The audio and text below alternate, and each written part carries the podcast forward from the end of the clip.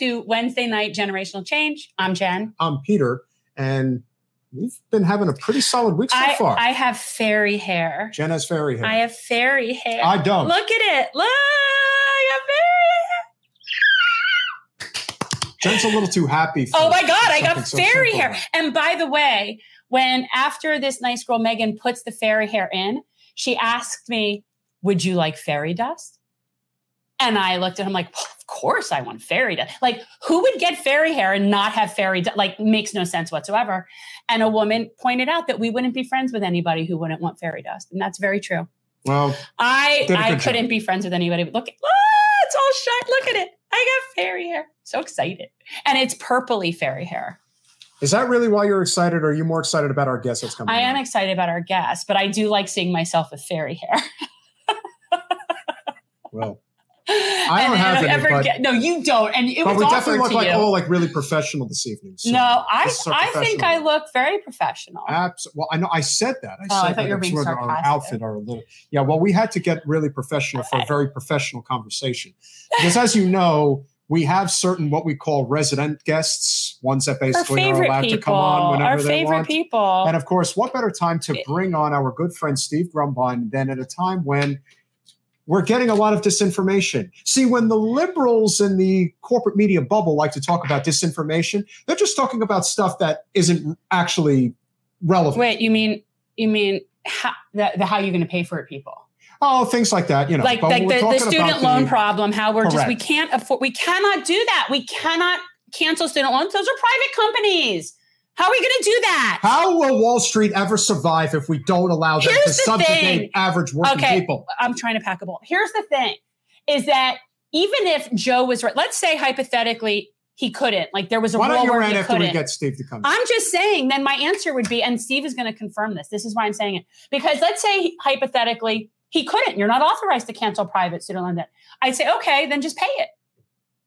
That would be my, okay, don't cancel it. Just Uh. have him pay it and then it would be gone. From Real Progress, you know him, you love him. He's one of the very best. Steve Grumbine, welcome back to Generational Change. Hey, folks. You like my banner? Debt and student. There's the little diploma that way. Well, and uh, the diploma and uh, Yeah. It's tr- it's very Mike. looming. oh Thank you, TM. My It's goodness, not that as wasn't cool as exactly what fairy I was hair. trying to do, but It's thank not you. as cool as fairy hair. Do you see it? uh huh. It's great. I So like Jen, it. So Jen has been making uh, some really solid connections, I would say, uh, Yeah. in the area, and people that just kind of need to be awakened. And more or less, in the simplest terms, your role, your job, as you've been playing over the past several years, is to wake people up to the realities of sort of the difference between something as simple as micro and macroeconomics. And when people talk about economics in a way that they are just so devoid of the realities of where we are and, and what we're capable of doing. Like you said, no one ever blinks an eye when it comes to how much money we can spend on war. But when it comes to actual things that will help working people in this country, nothing to be said. So let's talk about what I was just saying, what we were just talking about with the student loans. Because obviously that's the recent thing that happened where Joe had to backtrack on his overly generous $10,000 means tested payments or means tested cancellation. And now we're backtracking from that because the private loans, apparently, Steve, I don't know if you know this, he doesn't have the authority to forgive those. That's true. Yep. No, it's Just- not true. uh, well, hold, hold on. Let, let's let's talk about this for a second, okay? Right. So the federal government, okay, has backstopped all Fed loan servicing. So back, just I don't know. I guess it was in the Obama era. There was American Education Services (AES), and then there was uh, PHEAA, uh, the Pennsylvania Higher Education Assistance Agency. Just using this as one example. Within the PHEAA structure, there was Fed loans, which Obama said that's all we're going to do going forward. No more private alt loans. They called them alt loans at the time. No more alt loans. And so all that you really had were these federal federal loans. And so by the government backstopping these federal loans, knowing full well that the money had already been paid to the institution, right? The money had already been paid to the institution. This money came from the federal government and was serviced, the loan servicing. In other words, like the customer relationship management software with somebody sitting there on a desk saying, How can I help you? Is handled by PHEAA. but the loan was backstopped by the federal government. So, in that federal loan servicing space, the FLS space, the federal government owns that debt. Okay. The Fed loan servicing get a percentage of the debt res- that they collect right. as their payment. Okay. So the money is already spent to the institutions. That's the payment. There's no new money created for any of this, for, for the Fed loans, that is. Okay. Right. So within that space, that's a law. And as a law, the executive branch can execute said law. That's how we've gotten away with not pers- prosecuting um, marijuana, you know, given the fact that the federal government still it's still illegal, but it has been largely turned into executive. The executive orders, if you will, the execution of those laws is largely up to the president on how to handle them. When it comes to Fed uh, the the private loans, that's actually private banks that the federal government does not own those loans, and so therefore cannot control because the federal government didn't create didn't put that money out there. So this is the devise, divisor. It's always been the divisor. I was wondering how that was going to play out. I was scratching my head because see, here's the thing: Biden has no budget authorization to to spend new money. He can only choose not to enforce a, a law. He can choose right. how to enforce a law. So within that space, the alt loans or those private loans, they are to a private place in order for those loans to be wiped out, it would require an act of Congress, Article 1, Section 8, to, that would require spending new money right. to pay them off or whatever. Um, but let me be crystal clear, though, okay?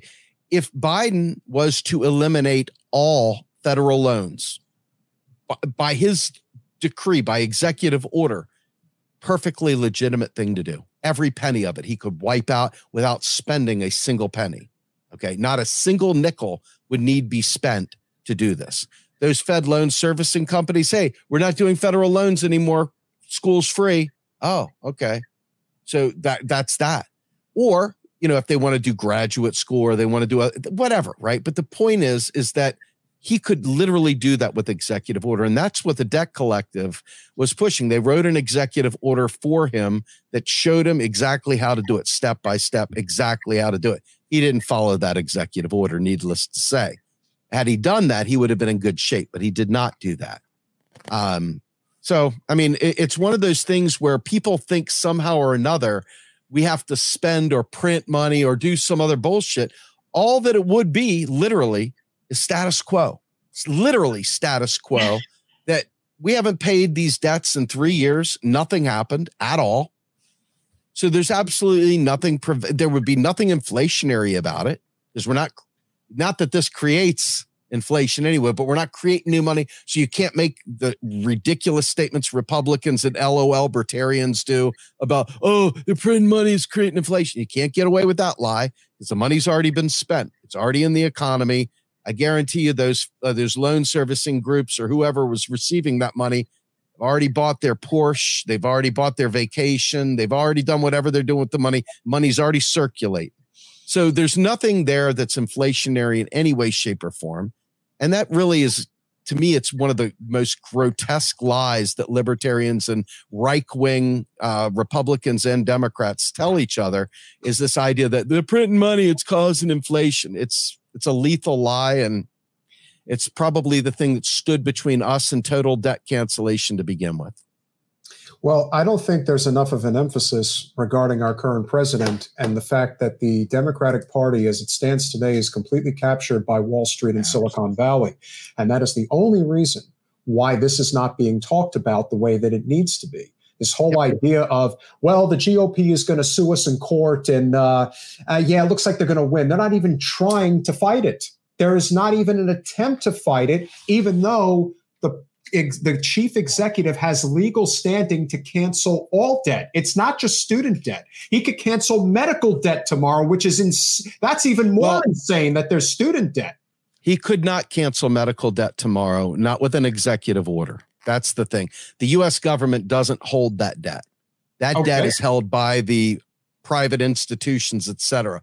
They could, however, write a bill Congress then to spend that money and take care of it. So this is where we got to be really kind of Okay. locked in on the steps on what what goes where. Um, so, in my opinion, we should eliminate medical debt, but that would require a Congress that actually gave a shit, right? Hmm. And you you nailed it. The Democrats are completely captured. I don't know why we don't stay on this subject constantly so people stop getting that like Lucy and, and Charlie Brown moment over and over again. It mm. this is not like the vote blues will tend to come to you and try and make you like completely forget everything you know. They'll try to make you just flush your brain of truth so that you can somehow or another get back in the hole and say, look at vote blue, vote blue, vote blue. It's like art, art, vote blue. and, and I think I think it's it's very dangerous because because of that and because of the ignorance of all the finance and monetary operations you end up voting blue and you end up getting more of the same shit sandwich because see here's the thing. If they don't know the stuff we're talking about here and I, i'm telling you most of them don't especially new you think about it jen when you were running for office before you met me and before we started talking the way we talk you'd have been out there ar- arping you know the same nonsense about economics that every candidate does you know what I mean? Well, except for that I had You know I followed mean. you before I knew you, and I, wasn't- was watching. So I, by the time I was true. running, I was not stupid. There's no, but you get my point though. Yes, the average person is running for office and they're No idea. trying to, they're up against a million things, right? I look at the system and I say to myself, we are always going to be in a wash, rinse, repeat cycle until we stop making this optional, until we stop acting like this is some silly accounting thingy. It only happens to be the single silliest accounting thingy that blocks everything that we want to do. So, so it ends up being the most important thing. It's more important than climate crisis. Why? Because we can't achieve the stuff we need to do with climate crisis without a government putting those wheels in motion. Right. We can do all these nice, hey, I've stopped eating meat. Did it change? Nope. Shit. I say I started riding my bicycle. Did it change it? Nope. Shit. I started recycling. Did it change it? Nope. Shit. We need big, bold action. And the only way you have big, bold action is to understand you got big, bold dollars that can be spent into existence to do big, bold things like eradicate all student debt, like literally make college for free and not just up to bachelor's degree at a state school. You could do it for everything, all the way up the food chain. Just make education a national investment. Make it an investment in the future. And if people leave the country and go to their countries, consider an investment in world because the world spins, right? The whole environment, it's like the air didn't stay locked in. Oh, nope, I only go with that one. It goes, it moves. And so we're all on this rock together. There's no reason to think nationalistically. We need to think globally still, act local, think global kind of thing. And and quite frankly, we can do all of those things. And this student loan thing is a great way of elevating and showing number one, it doesn't require any new money. It's already paid. It's just a matter of saying, "Ah, we're not going to collect the debt. Michael Hudson and Steve Keen talk about how every 25 years back in the day, they used to always have a debt jubilee. Every 20, every generation, they had a debt jubilee. When's the last time you heard of a debt jubilee happening in this lifetime? Uh-uh. I I've haven't. never I'm- heard of one. I- I'm, I mean, I, I'm, I'm the oh, old one. You're what, 35, and he's like 28, and I'm like, you know, 53 up here. So I See, know in my you're, long now you're years, just sweet talking me, Steve. I know in all my long years, I've never seen anything remotely like it because it brings to mind, and I think Peter, you might relate to this more so than anyone because of your you, some of the libertarian stuff that you've been around. When you consider that we are trapped in a do nothing Congress, when you consider that we're trapped in a government that is literally doing nothing for us, after a while, you got to ask yourself, how is it even possible that it could be that feckless? How can it be that? Because libertarians don't, uh, they hate the government. They want it so small they can drown it in a bathtub. You know, mm. so the idea is, what about this is so bad? Why is it that they won't do it? You got to start saying, well, who are they really serving and why are they serving? What is the reason they won't do these things? It's not just greed. Greed is an easy thing, but the government creates money out of thin air and it spends it into existence with interest rate hikes. That's how the rich are getting super rich right now with interest rate hikes. How do you do this? Well, the bottom line is is that our government isn't there to serve us.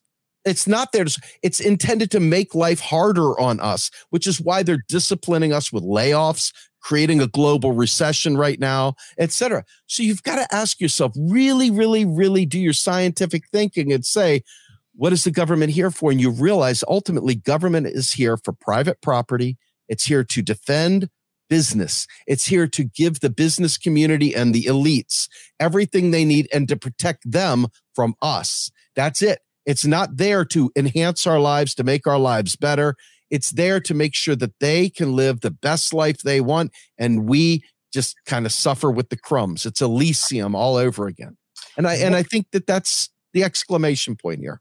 I was just going to say, I think it's the same. thing. Like when we talk about law enforcement, people think they're there to protect and serve. I'm like, no, they're there to protect wealthy people's property. They've always been there to protect, starting with their slaves and continuing now to whatever property they have. That's what they're there for. They're not there to make sure that everything is good for us.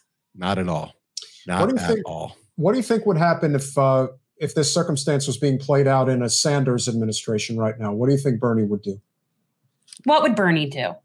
WWBD he'd probably have a town hall about it. I, I, you know, I, I, I, my, my hope and dreams would be that Bernie would take the people that wrote all the stuff about student debt elimination and would have his economic advisor Stephanie Kelton come up and would tell the truth. Um, I think Bernie.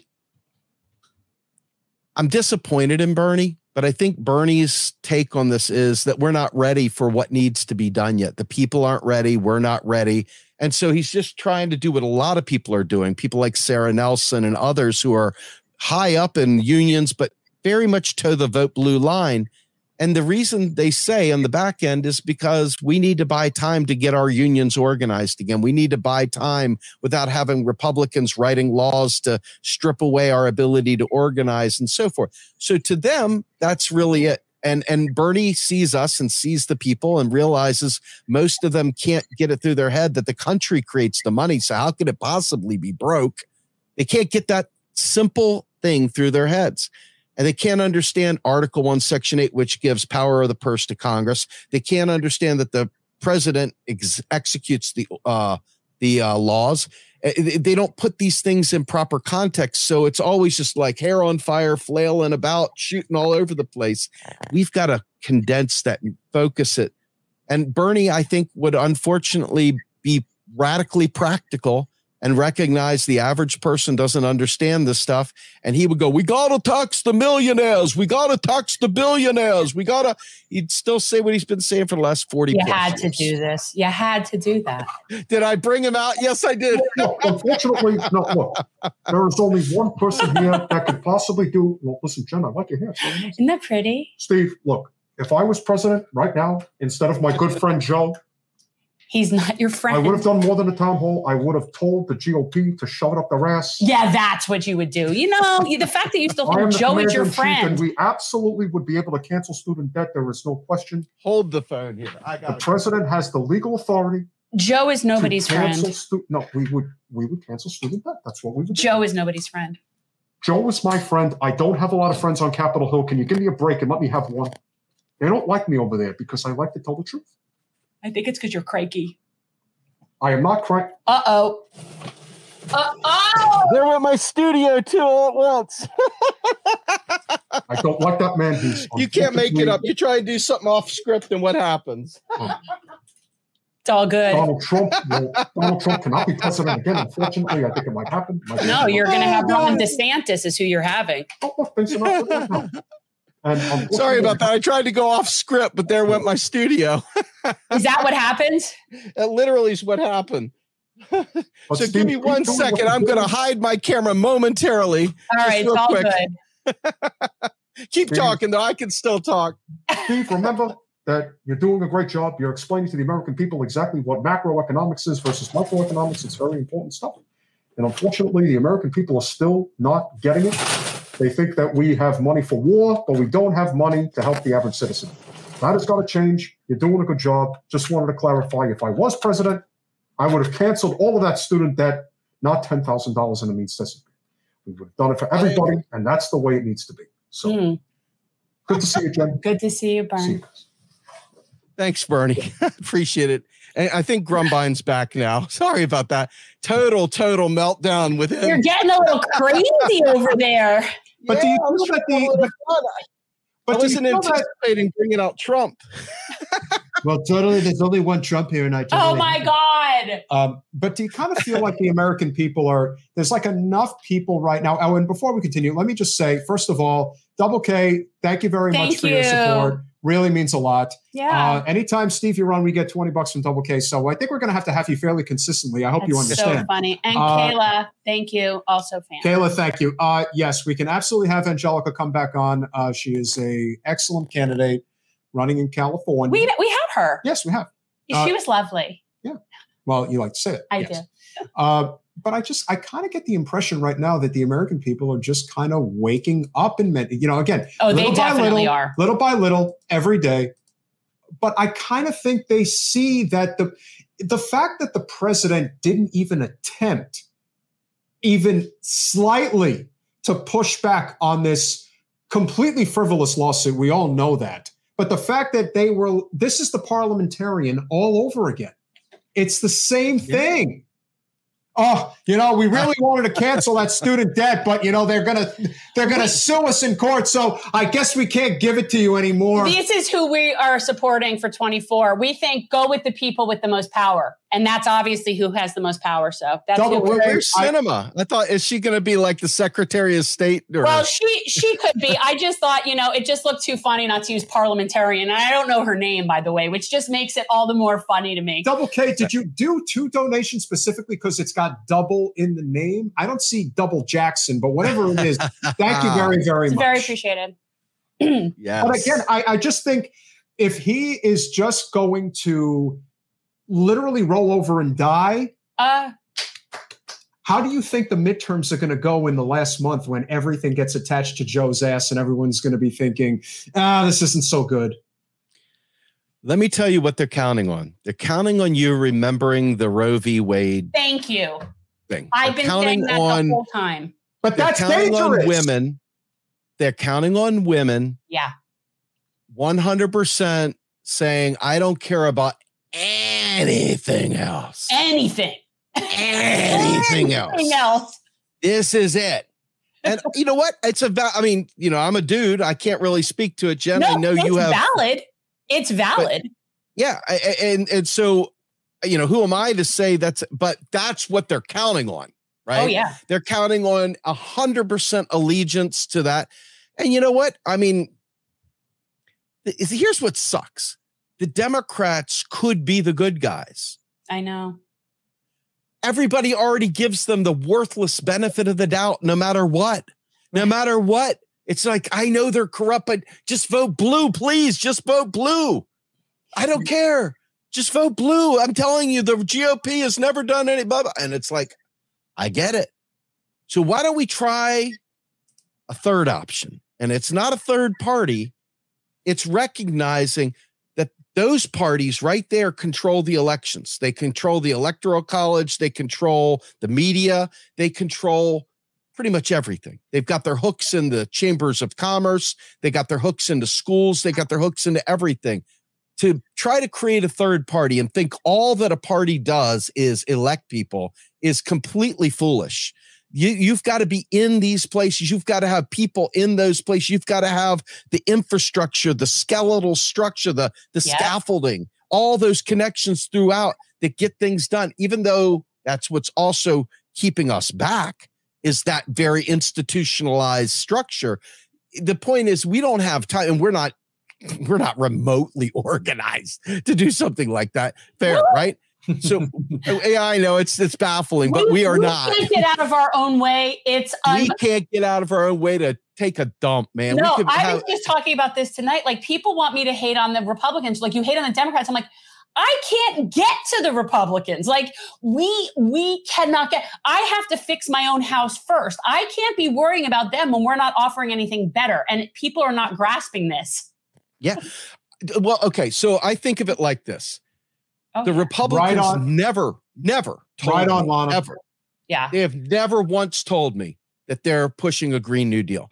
They have never once told me that they're looking for a job guarantee. They have never once told me they're looking to make college free. They've never once told me they're looking to provide, you know, housing as a right, healthcare as a right, education is right. They've never said anything like that. They've always been upfront and said, fuck you, find a way to figure it out. They've always been rugged. We're rugged individualists. We don't want handouts. So they've always been who they are. There's no need to mm-hmm. pretend. So right. I'm not asking them to be my champion for a Green New Deal. These fools are saying it because they authored the goddamn bill and they don't fight for it. Right. They don't do anything with it. And so to me, anybody that doesn't acknowledge this is not a serious person and should be disregarded, quite frankly, in terms of advice and listening to them, because it's not a matter of not voting blue or voting blue or voting red or anything else. It's a matter of be what you say you are, be real. If you're not going to deliver, don't expect me to deliver because I get nothing out of this other than you voted for him. Look, I mean, every time Joe Biden does something, every Biden voter needs to own his action.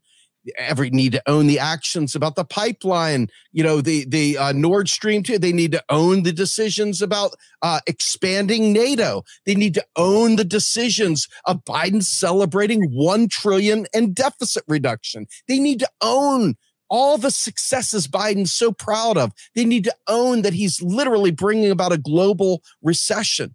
They need to own these things because that's what your vote is. You voted for him. You own the outcomes. You own their behavior. You are part of his thing. There is no benign vote. I voted strategically. No, you put the man in office. He did this stuff. That's on you. Period. Period. There's no getting around it. I, I, think the evolution over the last decade, particularly since the, the Great Awakening, as I like to put it, which was the summer of 2015 when Bernie and Trump you know, really woke up a sleeping giant. It's hard to believe that it's seven years later already, but over the course of that time, there really has been this sort of consensus of more and more people are starting to find their way in. One of the things that I kind of, you know, it, it was almost like an epiphany recently, but even here locally, and you're thinking, Jen is so much more palatable than a Wasserman Schultz, but the truth is, God, you sweet talker. Oh yeah, well, my point is, low the, bar. These, uh, a lot of people who are in the political arena, the the next evolution is recognizing just how small your bubble really is. Because most people don't know about this stuff. Most people do not care about this stuff. And as Jen always likes to point out, most of them don't have a chance to care because life is too tough to begin with and they're just trying to survive. yeah. So try to get them to understand on purpose. Well, that's yeah. why we can keep everybody completely disengaged when they're working three jobs to live. That is most people do not know who their congressperson is. Most people do not know where they would even vote if they were. Most people don't know whether or not they are registered to vote. Mm-hmm. And, and of those people, of the people that are, let's say, thinking about it, we get what, 11% voter turnout? We had 11% voter turnout. Yeah. It's and, and that's okay. That's a primary, but still, it's still low. I and mean, the like primaries a, are more important than generals. That's the other. Well, uh, hold on. Let's here. start there. Let's start right there for president for sure. I, I and I know you all know this because you guys are down there in Florida. I know you. I know you, Jen, talked to Jared Beck in the past, or at least know Jared Beck and remember the Becks who took the court case about the DNC rigging through, and it got thrown out eventually. But Bruce Spiva, who was the DNC lawyer, fought tooth and nail to say we have no responsibility whatsoever to provide you with a, a, a, with a primary much less a fair primary and no you don't have any reasonable expectation that your donations to Bernie mm-hmm. Sanders were going to Bernie Sanders to help get right. him elected. You had no right to believe that. It's all for the Democrat. The Democrats will take that money that you donated to Bernie and it will use it however it wants. And that was said in court. They're a private corporation. They have no responsibility. There is no such thing as a Democrat either. There is only you vote for a Democrat, but there is no such thing as a Democrat.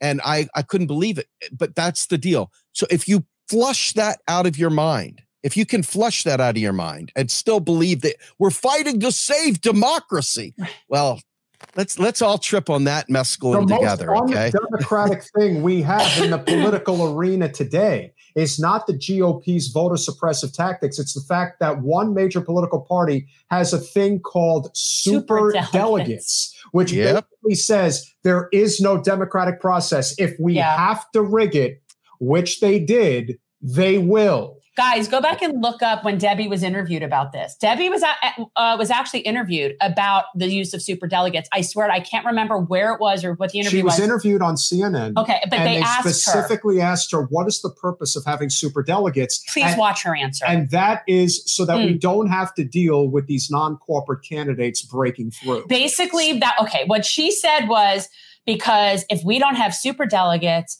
then the we'll have to do what the people want. That was the the gist of, and she she said it, and, and but like that was basically what it was. I swear, guys, you have to look it up. It was you say it was CNN. yeah. Uh, I don't remember wh- where it was, but she really just like mask off, man. She's like, because if we don't have super delegates, she then the people will get their way. She said something that she really shouldn't have said. it was great. But but that's what well we always like to say in the political sphere, Debbie is the gift that keeps on giving. Uh, oh, whenever she opens her mouth, it's glorious. Let- I want to I want to take a step back for something because this plays into this larger conversation. The idea that we're preventing fascism, right? This this idea, right? First of all, because of the nature of our country, the idea of president being a strongman dictator is largely impossible. Just like it's impossible in Italy where Meloni who represents a coalition government of right wingers is so stifled by the parliamentary process that she'll never be able to do anything radical. Okay. Right. Not the way it's set up. In this country, we don't have any potential unless literally we have a coup. Unless we have a coup. That's a totally different ball of cheese. That's not our government today. So, but when you think about what is fascism, fascism is the merger of corporation and state. And when you have that, without it being public owned, it's still private, but the relationship of the public private partnerships, all this stuff. This is fascism. We we always think of it like Hitler and and literally throwing Right. the Jews and the and the Auschwitz and stuff like that, which is horrible. But that is not the definition of fascism. That is absolutely maniacal and insane behavior. But that is not what we're talking about here. In fact, you know, I just found out, and this is something that I'm like shocked I didn't know. But fascism is a uniquely Italian thing. Italy created fascio, right? And so fascism is an Italian thing, came around with Mussolini. Yeah. Okay. And and the fact is, is that we already have a pseudo, a proto-fascist state. We don't have the king dictator at the top, but we have the complete merger of corporation and state right now. Yes, and that is not, you're not preventing fascism, my friends, by voting Democrat or whatever all you're doing is saying, hey, I like their brand of fascism better than their brand of fascism. It's still a proto fascist state. And so when you understand this thing, this is why whenever I talk about neoliberalism, I talk about mass privatization. That is a core tenet of fascism. And if you're saying I'm voting Democrat to prevent fascism, Right. I, I'm just like, why am I having this conversation? Because they don't even talking? understand. They don't understand. We had Thom Hartmann on recently for his new book, Hidden History of Neoliberalism in America. And we've covered this quite a bit lately. And it really is, there is a direct parallel correlation between neoliberalism to fascism. So it's the same, like you're going in that direction. Okay. Like it, it- it almost like can't control itself. And the only thing that can control that is the socialism balance. It's like you're you're seeing a populist uprising. So you're either going to have it on the left or the right. And I'm not talking the political party left and right in this country. I'm talking the actual left and right. So like if you're having that uprising, people we're better off with the left. And and the, the thing is like we have the fascism. We don't quite have the authoritarian aspect yet, but that's all that's missing. And I don't think people realize how easy that would be to happen. Absolutely. But I you- can't stand hyperbolically when they say everybody's a fascist. It's really annoying. Yes, it, it is. I, I think I think the other thing that's really challenging here is this. If you think about let's let's make public university a nationalized thing, hypothetically, just for our, our discussion, because it's Just about student loan. Yeah. right? So the entire education system is now nationalized. It's a nonprofit entity that is funded entirely by the federal government. They could charge what they want. We're not here to deny them their their their wages or whatever it is that they've determined. But the fact is is that we as people have a right to freedom to to educate ourselves. It's the difference between who pays. It's not a difference of where it lies. And so, whenever the federal government creates an agency or creates an institution or creates a law, this is a way of the federal government servicing us as people, you know, be allowing us to have a better life. It doesn't require a tax dollar to do that. We are not responsible for building institutions. Our federal government that creates currency and has our best interest, if it does have our best interest, creates those public purpose entities. Okay. So as we look at this, what happens to the profit motive? All of a sudden it goes away. So all of a sudden, big business is less interested in controlling this thing and it kind of moves on to something else because within this thing, if big business stops, now all of a sudden people, the thinkers, the the brilliant teachers, the minds that are out there studying things that are considered edgy and out of the orthodox suddenly can be taught without the taint of business saying, well, that's not doing us any good, right? So I think it's important to think about that with healthcare too. It's not a matter of necessarily creating uh, you know government hospitals it's about government absolutely funding these things so that they're a right to us yeah and at the same time we don't have to pay for them because taxes literally don't fund any of the spending. Not at all. Not a penny of it. Not a nickel of it. Not a not a hay penny. Nothing. It, it, it's it's nothing. The government spends the money freely. So all Here these things we could do. Every last one of them we could do. Here's the and quote. So, yeah, the, my my guy Mark Fabian. Um, I, I just want to make it clear. Yeah. That fascism is a totally different thing than what's being said. Bigotry, racism, authoritarianism, all that stuff, fine. Okay. But what you must understand, and this is the hardest thing for lefty, or not even lefties, lefties, I think, get it. It's the centrist, the squishy center that doesn't get it. The reason why the people flock to Trump is because they like the idea of somebody confident, seeming capable, even if they're not, and they can point to his business and say, see, this guy knows the shit. They want somebody that walks into the bar that they can walk in behind. The bully, they want them to walk in because they are tired of getting kicked too. They're tired of getting kicked around. And so they want that strong man. And when we trot up a corp, corpse and a cop and Biden and Kamala, that rubs every bit of their sensibilities completely the wrong way. Feckless, stuttering, useless, un, you know, completely rich and bourgeois and not in any way connected to the people. Suddenly it makes a Donald Trump look remarkably like competent suddenly. It's like, well, I'm yeah. totally competent. I'm the smartest person in the room, and you totally know it. I think that, well, we have a tendency. We actually had a really good interview with an author that wrote a book called Corruptible. And one of the things we talked about is sort of like as people, we still use that primate monkey brain aspect of us to choose our leadership. Like yes. we still have this might makes right. We, we still support that almost instinctively, even though the times do not, we don't need the, the monkey who can beat off the wolves, right? Like we don't need that anymore. We need somebody, you know, with more brains. But th- it, we're still voting for that leader. Right. So uh, somebody says, I think this is really important. Uh, Dirtbag Leftist says, yeah. How many times did Trump declare bankruptcy? He's not a successful business person. Correct. Nobody is looking at his balance sheets. They don't care. He exudes confidence. This exactly. is the problem.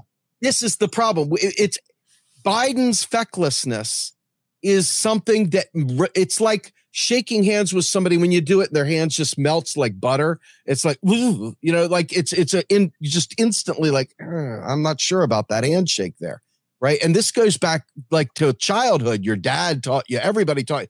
And that's what Biden's behavior is like compared to Trump. Yeah. And I hated Trump. I didn't vote for Trump. I wouldn't vote for Trump the same. I am a true lefty and Trump doesn't serve any value for me whatsoever. Right. But being able to explain what the right looks for, right? Being able to explain what the right is looking for, They're looking for that guy. They don't care if he's a bankrupt a hundred times. He was smart enough to figure out how to use the system to do whatever. I'm a really smart. Think. I'm a really smart business. But you really know smart what though? But what what do other people base it on? Like what you know? Then you could say I look at the Democrats and I think they just tend to support very overwoke identity. Somebody with a good identity card. So they're going to go with the touchy feely over the you know the more we want anything, the guy with the with the machismo to not deal with the fundamental decimation of working people in this country. That's all this is about. That's all it's ever been about. That's all it's ever going to be about. It's That's no it. different than why we are in or are dealing with Ukraine, why we're dealing with Taiwan. Everything is about is money. always about money and power. And anyone who tells you otherwise is a liar and a grifter, and you're a fool if you buy it. At this yep. point, I don't know what you're looking at because it's so transparently yeah, I'm so obvious. tired of of the, the God, the amount of people I see, like the, the Democrats with the Ukrainian flags out and stuff like that, and it's like um, I, I, just where's the flag for Flint, Michigan? Where's the flag for Jackson, Mississippi? Just, My God, did Jackson, Mississippi really d- talk about a story that died? Less, you would think that story would last at least a week. See, now I'll be called yeah. something like a Putin puppet. The only reason why that story is even remotely, remotely still in the news is because of Brett Favre's attachment to it. That is it. If you took him out of the equation, that would have been yesterday's news before the week that ended. Scumbag. Well, just think about this Pakistan, right? Now, mind you, Pakistan is a nuclear power. I don't know if we uh, anybody remembers that. Oh yeah. Oh, I know. There's a they're, lot of they're a, think, they're a nuclear power, right? Steve, there's a lot of people who think Armageddon is going to come from Pakistan and India. Uh, they think that's where it's going to happen. Kashmir. Well, let me let me t- let me add some credence to that. Sadly, okay. So uh, I interviewed a gentleman named Akhtar Afzal who writes. Uh, he's a PhD economist in Pakistan and he writes for a publication called Dawn. It's the largest Pakistani English uh, publication out there. And he wrote this great one called Basic. I, I, don't remember the name of it right offhand, but it's something to the effect of um, basically the collapse of society in Pakistan or something to that effect. Yeah. And it talks about how because of the the the massive flooding that came in, ruined thousands upon thousands of miles of roads. These are people that don't have value added manufacturing. They have nothing yeah. but roads, schools, plumbing, and maybe food production. And, and that's it. So these people have nothing. And now all of a sudden they're dealing with pestilence. They're dealing with the flood damage. They're dealing with all kinds of horrible stuff. And what happens? What do we know when poverty hits? Okay. Poverty creates desperation and when they start getting desperate he he recommended that it possibly could become like another arab spring i however am looking at it slightly differently than that and i'm saying because of climate crisis the real opportunity for hindus and muslims who hate each other from yeah. india to pakistan and the migration path required to stay out of harm's way is going to bring very very much warring people together and both are nuclear powers. Okay, Modi over there, and over on the other side, you've I, I don't know his name, but you get the point. We've got yeah. this existential crisis going on. Well, I want people to understand this stuff because this is something that just faded out of the news entirely altogether. You never hear in the beginning, you saw pictures, mass flooding, you saw the rapids running through the neighborhoods, the houses being blown away. Now you don't see anything, you don't hear nothing. And they, this is where economics kicks in they don't have the means to produce things in their right. country. Right. So they have a horrible, what they call current account, which is the account between them and other countries.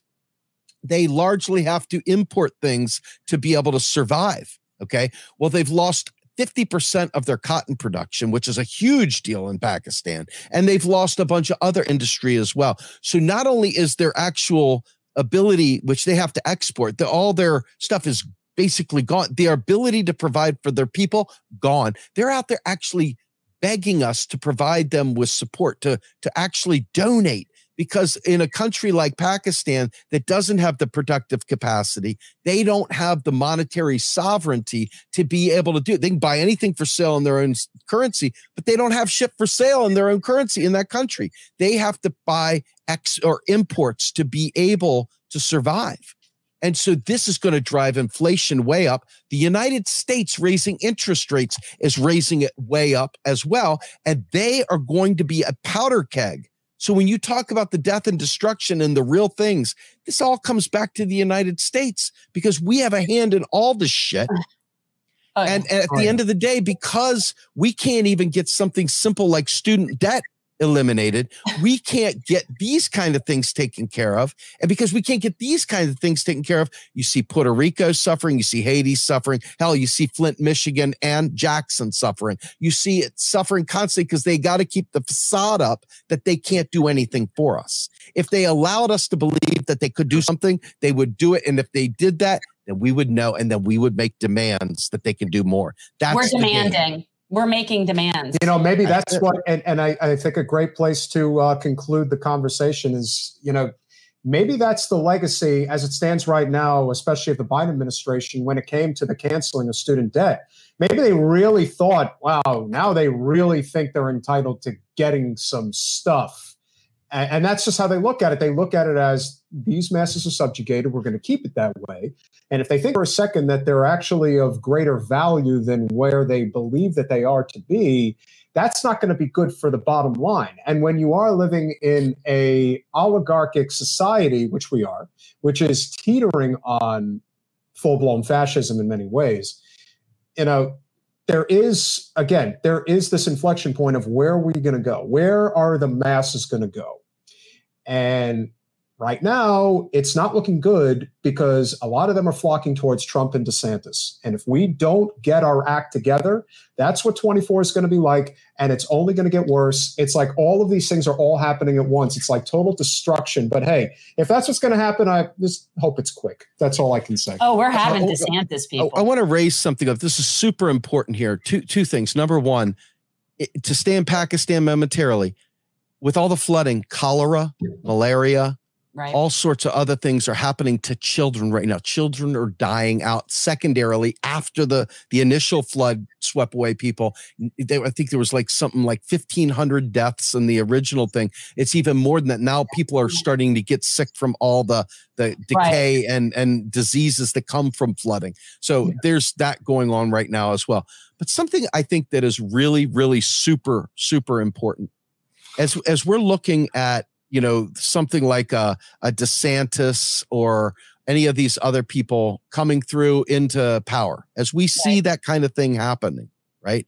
There is a reason why people are seeing them as an option, as a viable option.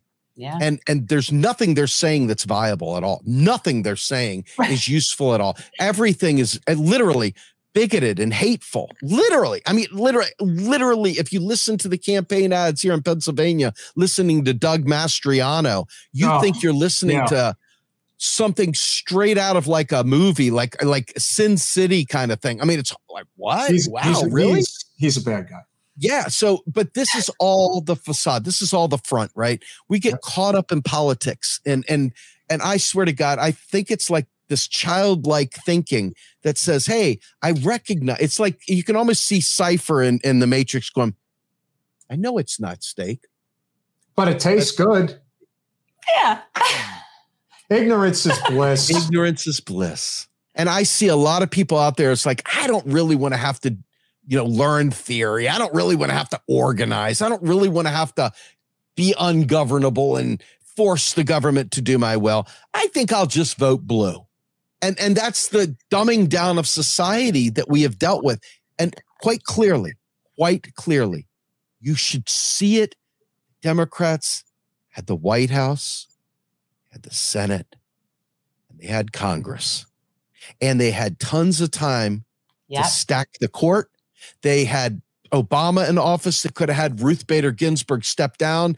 Talked, he did it to Bernie. He sure talked Bernie off the ledge, didn't he? He could have talked RBG out of right. there as well, and he didn't. And over and over again, they didn't codify Roe v. Wade. They didn't do it. Stop giving air cover to piss poor service. Stop pretending that this is somehow or another a valid expression of humanity. It's garbage. It's trash. And we're all suffering. I look at my son. I'm like, God, is there a way for me to live forever? so that I can take care of my autistic kid. Because all these vote blues are willing to just vote blue and they don't care what comes of it. They don't care. They have not a fucking care in the world. As long as they can just vote blue, they're going to vote blue. And my kid, I got to live forever. And I've got to find a way to live forever to overcome the vote blue unwillingness to fight back. I've got to live forever to save my son from them. That's, that's how what bad I'm always saying. No, it is, and that's what I'm always saying. Like we do, the, we need to get the Democrats to fight, and they're not going to do that so long as they're all very comfortable. Well, that is well, and again, the bottom line is they Thomas Jefferson has one of the great quotes of all time, which is when the people fear the government, there is tyranny. When the government fears the people, there is liberty. And that is what we do not have right now. The government does not fear the people. But if the government did fear the people, all of the changes that we seek would happen. That's not to say that government. electoral politics is not important. It absolutely is, and it absolutely matters. But at the end of the day, if you don't have an inside outside strategy, you don't have anything. you don't even have to Yeah. scare them. You just have to Yeah. interrupt their fancy that- dinners at and fancy that restaurants. unfortunately is that that is the missing component that we really have to seize on at this point because again there is this grassroots awakening that's happening right now and we have to marry it properly and that's the that is the task at hand that we really have to work on steve thank you as always Guys, you, check out all of Steve's stuff. what are you working Please, on Macro and Cheese podcast. yes well of course macro and cheese podcast anything else that you want to mention before you go please uh floor is yours for a minute go for it Yeah, the Rogue Scholar Monday, Wednesday, Fridays on Real Progress in Action uh, YouTube channel. Please come check me out. Uh, we also have the Rogue Scholar now on podcasts. So you can check it out on any podcast platform you're on. Um, and then, of course, I am uh, Tuesday nights. I do uh, co-hosting with Jordan at Status Coup, and on Sundays at typically it's 2 p.m. But it, whenever Colin can get the damn video edited. we've been Yeah, doing some crazy stuff and having some fun. Uh, and Colin, he's we been know really, you're watching right no, now no, we don't. But I, It's I. I really like that guy. Yeah, he's he's a, He's great. He's a, swe- you know what? Like to me, he's like a sweet boy. well we we're- have so much fun putting let's get ready to grumble together and that's on sundays we have tried to take it and make it fun we've tried different mediums fun. you never know what's coming so definitely check it out and uh you obviously realprogressives.org so thank you guys so much for Thanks, having me on Steve. again i love y'all Always a pleasure, Always brother. We'll see you soon. all right Bye, see ya bye-bye All right. And just for point of reference, people, I was I've been on Macro and Cheese and I was on Rogue Scholar. I'm probably like the dumbest person that's been on Rogue get out- Scholar. We should have our. We should have our. but I lovely was next on guest Rogue the Scholar. I think I was I think it had been like one of his first I was either one of his first on that or on Macro and Cheese. Maybe on, on Rogue Scholars, like one of his first ones. Well, uh, our I'm like, I'm not very scholarly. well, our night's not over yet because we do have a wonderful guest we are about to bring into the studio. This is Nashville, right? This is one of your favorite places in the I I've States. no, I've not I- been. I have, and I can tell you that I, I really want like to go- Nashville. I'm in Asheville every summer, and I do want to go to Nashville, and so I know I would love it. end. And and also I know because Dolly's there. Dolly lives there. Yeah, well, you've got to go to. uh There's that. Well, It's the Grand Ole Opry. Well, Odessa yes, will tell us, but there's this place. I, I'm the, the town is slipping me right now. But there's the Dolly World, and there is the It's Titanic. There's the Dollywood, Titanic and it's Museum. in Pigeon Forge, and Pigeon I know Forge, exactly okay. where that is, and that has nothing to do with where Odessa is. She's, I think she's Nashville. well, yeah, but I still Well- want to go to the. I still want to go to the Titanic Museum. She is running for the U.S. Congress in Tennessee's seventh district, a blue oasis in the middle of a very red state, but a state that can really use a wonderful new congresswoman. Odessa Kelly, welcome to Generational Change. What's going on, guys? Glad to be Hi, how are you?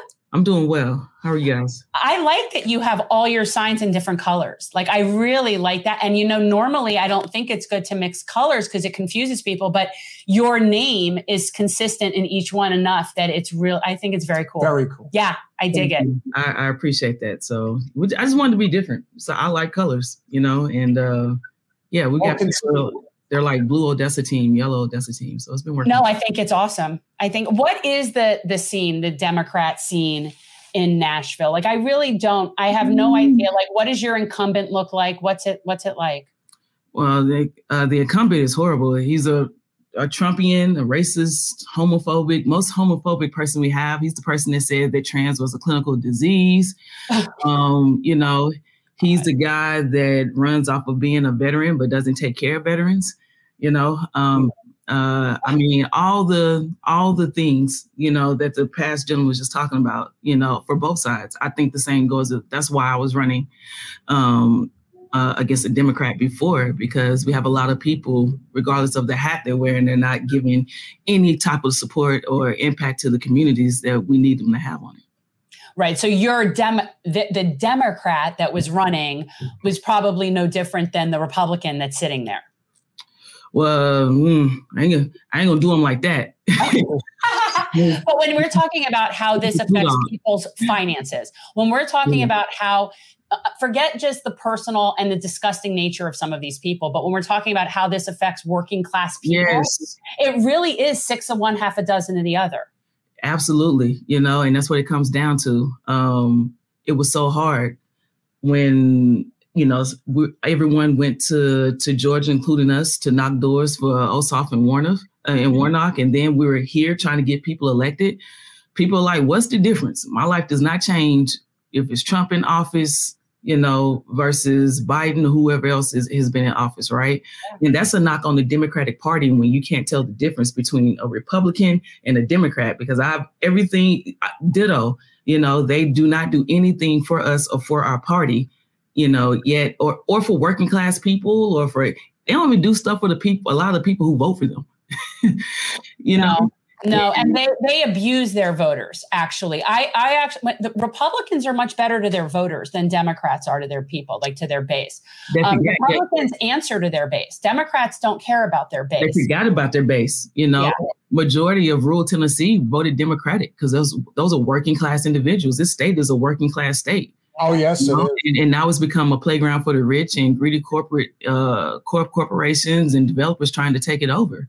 You know, we've had uh, several governors stand on top of hill and say, "Bring your corporations here," and you know, we got people who work damn near for free or slave prices. We still at seven twenty five.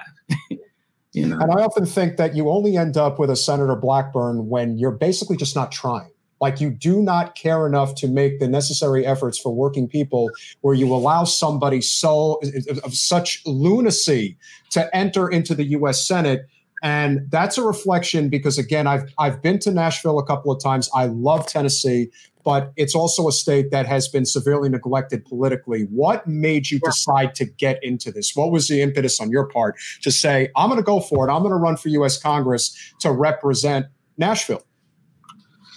Um I think uh, 2020 handed me my ass. to be very honest, you know, um, I got into organizing because I was desperate to save my own life. Uh, I worked for Parks and Rec for close to 14 years. I was a city employee, got the master's degree, right, and got seventy thousand dollars of debt. Well, I'm, I'm going on t- 10 years of working two jobs because I was working for the park system in the morning. I'm working at FedEx slinging boxes in a warehouse at, in the evening, right? I got two kids. I got bills, I got rent, I got a partner, you know, all the shit that we have to deal with and everything. And it's like, this is not okay. Like, why, how was this, if I stay on this job that I love and I was good at doing it, you know, I could have retired, been the best damn Girl Scout leader that this country has ever seen. I love my job. Could have retired, being the best damn flag football and basketball coach at the community center. But I was living check to check. Like, what I'm gonna do? you know, and I got this master's degree. If I stay on this job for 20 years, y'all, I might top out at 58K in Nashville.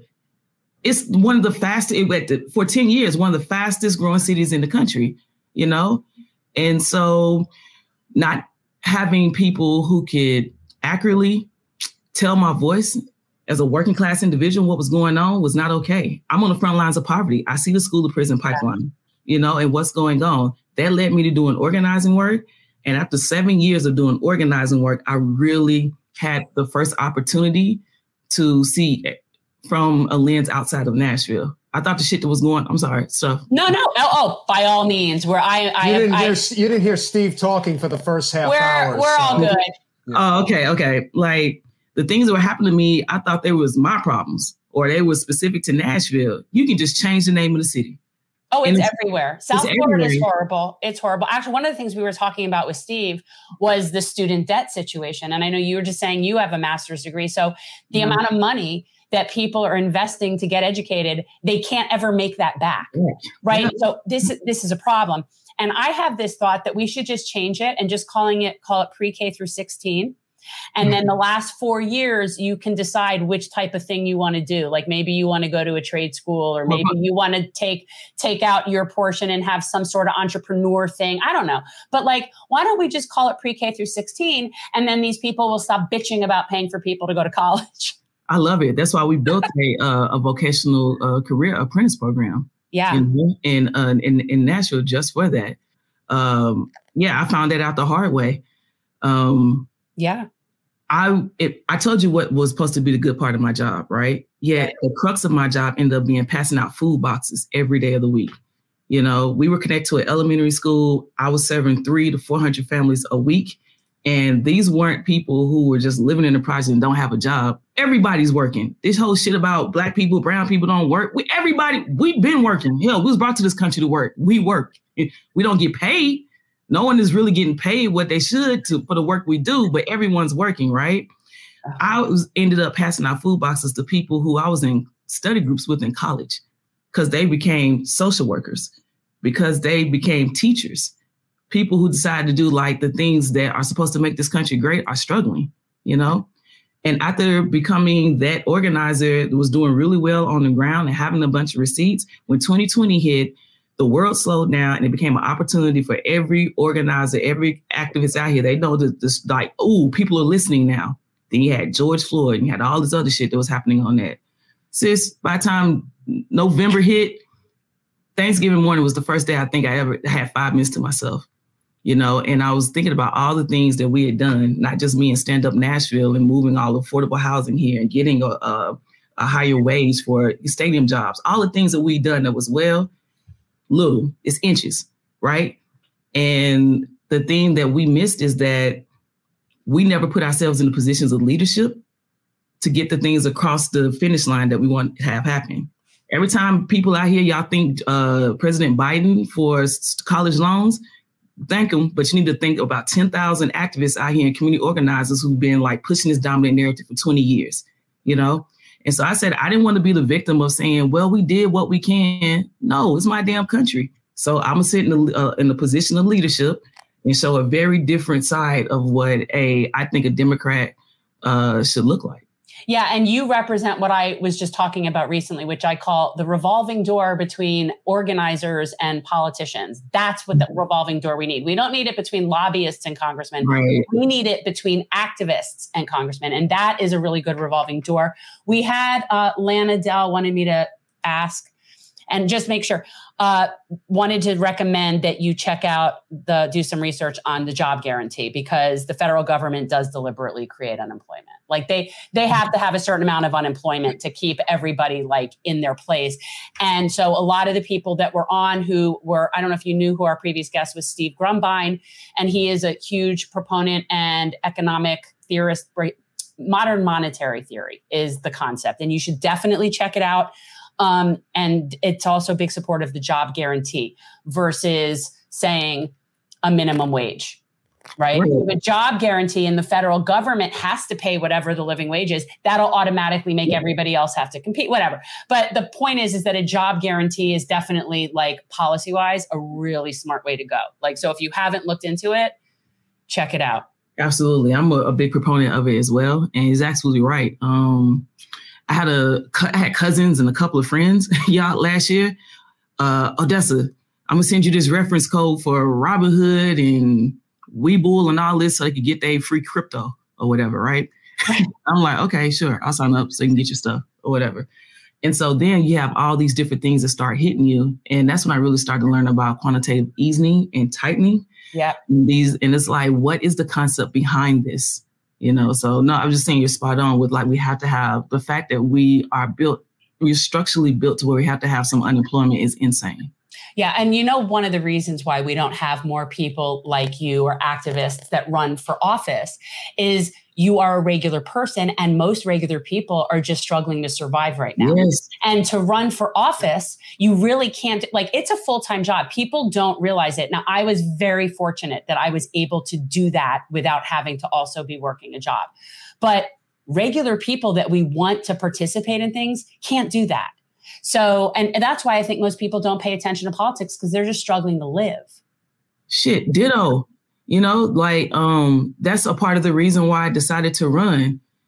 Um, we need to have people in the positions of leadership that got your back when you ain't paying attention. You know, like what you said, so many people are working a nine to five and just trying to make it to the the next day and living check to check. Yeah, they're they're putting people in positions off the trust and faith that when they can't pay attention, you still got their back, and that's exactly what is not happening. And Democrats and Republicans have been taking advantage of that and just getting richer and richer and richer, right? Which is why we got this debacle that we in now.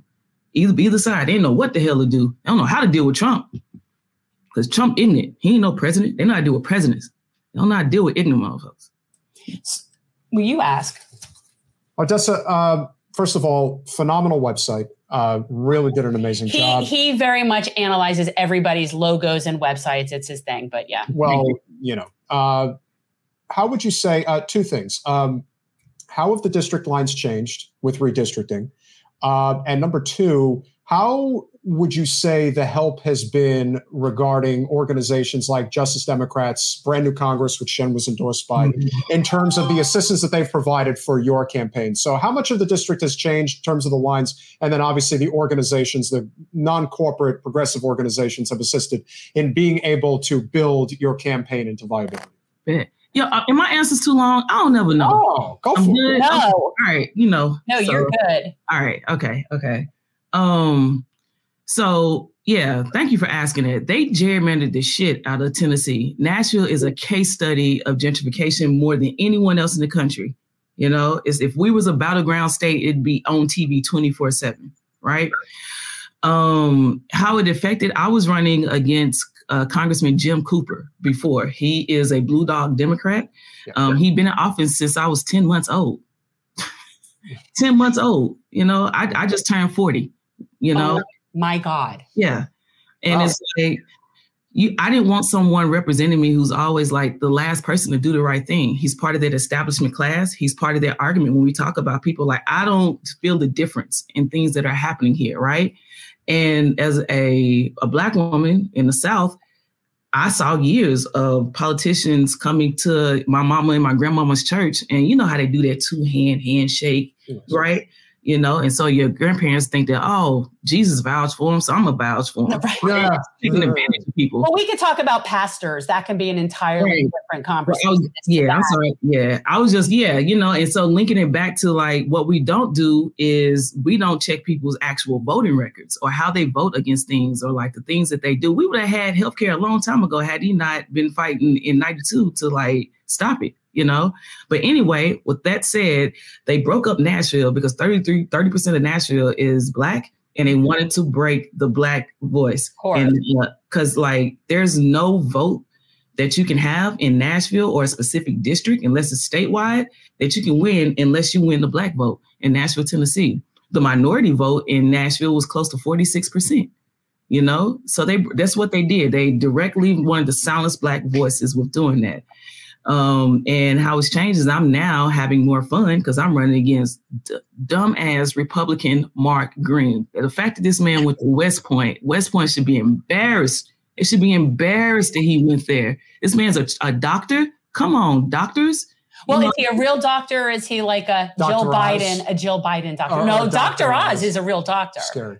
I, I think he's, I think he, he, I don't know. I'm pretty sure he's a real doctor. And he put out, like, he put his claim to fame is, is that he was part of the um troop, or I think is what you call it, the troop that uh caught uh Saddam Hussein.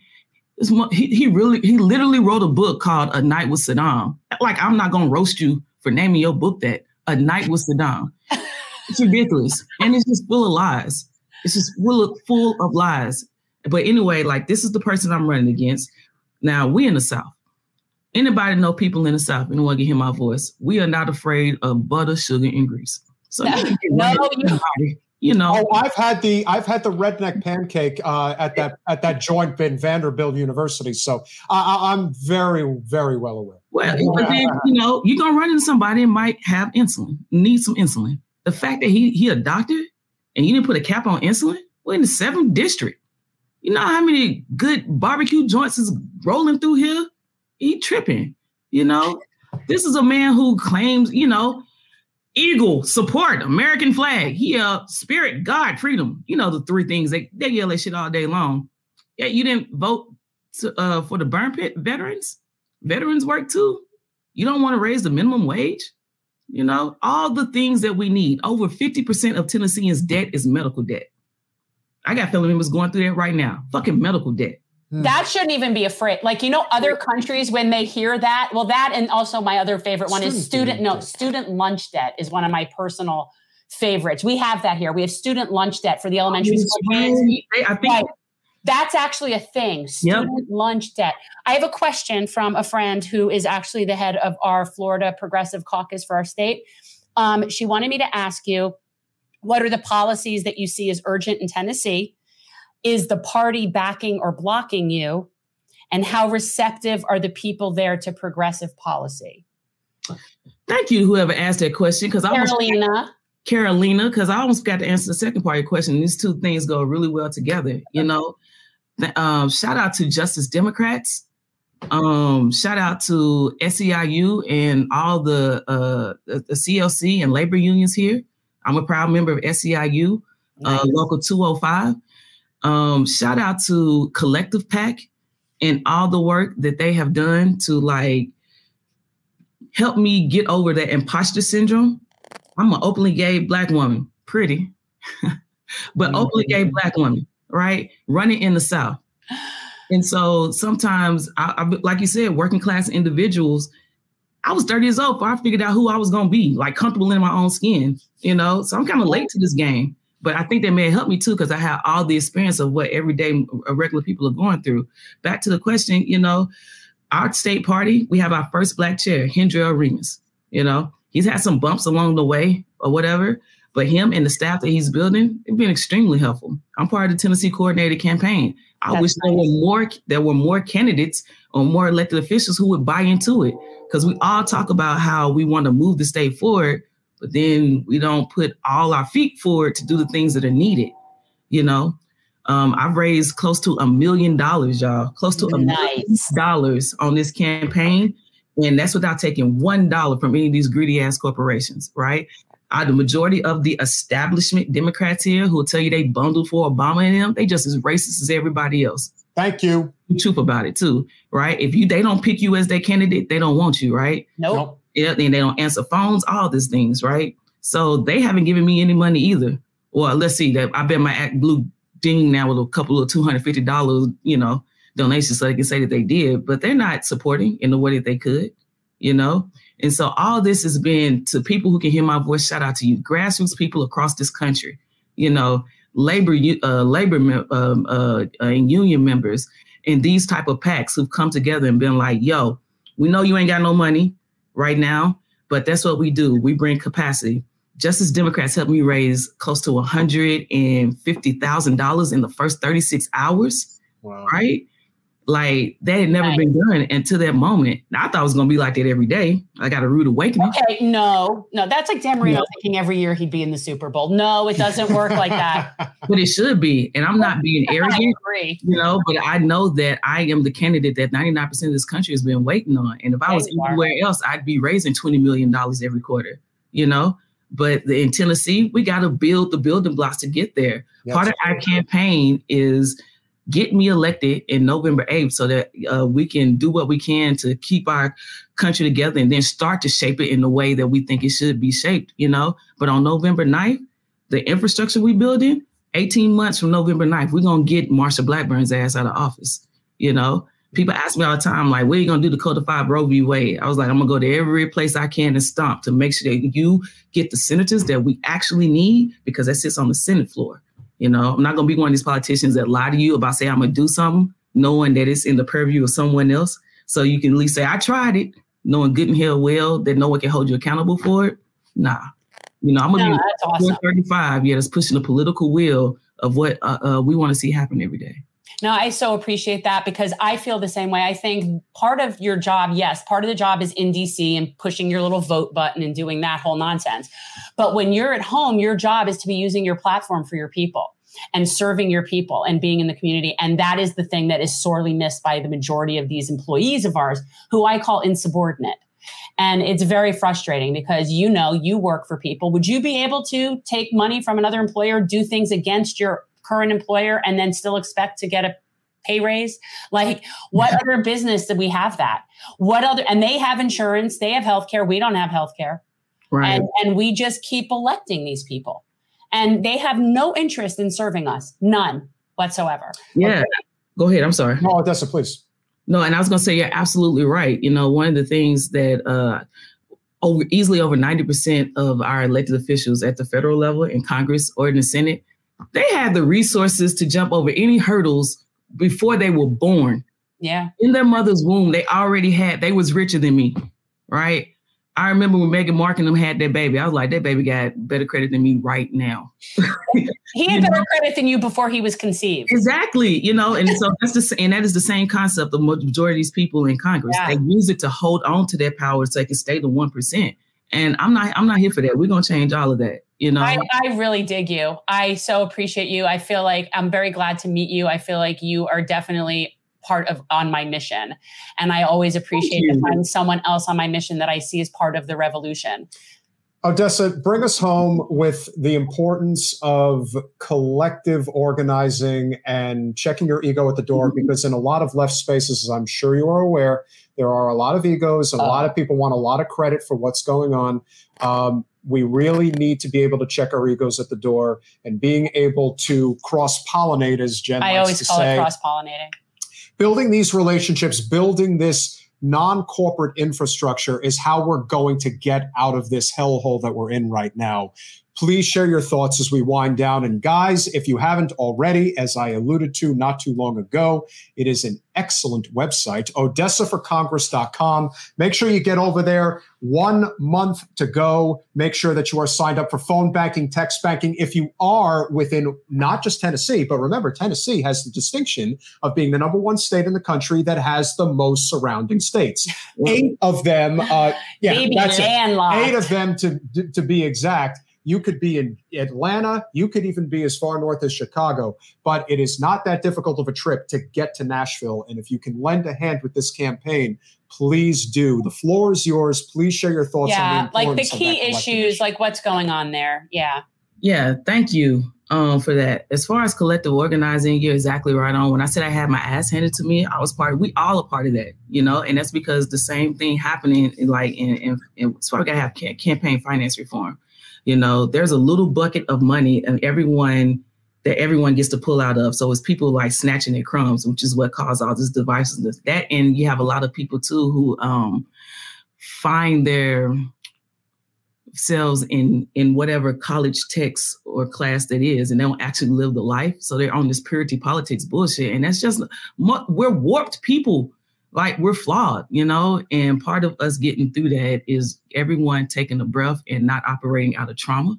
Understand that we every the biggest health crisis we got is mental health. Mm-hmm. like I, uh, it wouldn't surprise me if 200 years from now, when they study about us, they're gonna be like everybody was crazy in that motherfucker, you know, yeah. because of how in the type of society that we live in. You know, I want to build legislation that heals people. And someone said that was wild. That's wild. Really? That's just crazy talk. Crazy talk, right? Who wants to do that, you know? You but mean you think mental health should be included in healthcare? Because that's whack. For everyone.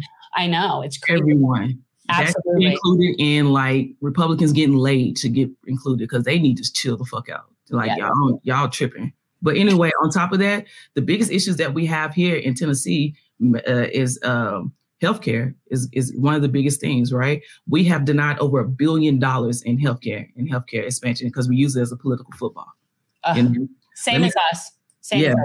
You know, I think what you were kind of talking about earlier um, goes back to it. I think one of the biggest issues um, that's in that gray area is the apathy. In the South, we're soaked in traditions, you know, so it's not that people don't care, it's that people have been othered or stationed as though it's not their responsibility to like lean in. you know. And so I think if we really start to change that, everything else changes. And we got a little glimpse of it in 2020. Th- three cycles before was losing races 20, 25 points. You get every avenue to fucking vote. In 2020, we lose them by four, five points. And thank you, everyone. Please lean in on our race. You know, I don't want to assume that we got it. Uh, we've been working our asses off, coming outdoors with us. You know, please donate. We got to raise about $150,000 because TV is fucking expensive. Oh God. We're doing real TV. idea. We're doing the digital and the streams and all that type of stuff. And I'm like, it's fifty thousand dollars to run a 30 second ad. They were like, at least, you know. But we want to go tit for tat because the racist uh, person I'm running against is a millionaire. He just gonna throw a million dollars up and say she's a Bernie socialist. Thank you. But I know, and you know what? Wear that proudly. Yeah, I, you know. I get. I've been called communist Karen. I, Well, Dessa, I just wanted to come on here and tell you how much I appreciate what you're doing in Tennessee. I happen to like Nashville. It's a great city. It's got a I lot know. of great music. I great know. food. And you are doing a wonderful job. And the GOP and the uh, corporate Democrats that are trying to stand in your way of success, they're not going to stand in your way forever. So keep doing what you're doing. You're doing a wonderful job. I really appreciate you. Much love and respect. Thank you, Bernie. I it's appreciate it. very method, right? Yes. Like follow me on IG and Twitter as well. I go hard. Odessa Kelly TN. You know, That's great. SSA Kelly TN, you know, and uh, you'll see a lot of things that we do there. And let me give you y'all flowers too. Thank y'all. You Oh, know? you you are so welcome. And you know what? No matter what happens, seriously, your voice is very necessary. Like whatever happens, I you know, we ran a very service oriented campaign and then after it was over, we still have that. Like so it was important to me to keep that snowball, that momentum going that you get even wi- win or lose. And you definitely have that. Like Yes. you have this like leadership thing going. So like whatever happens, keep it going. You know what I'm saying?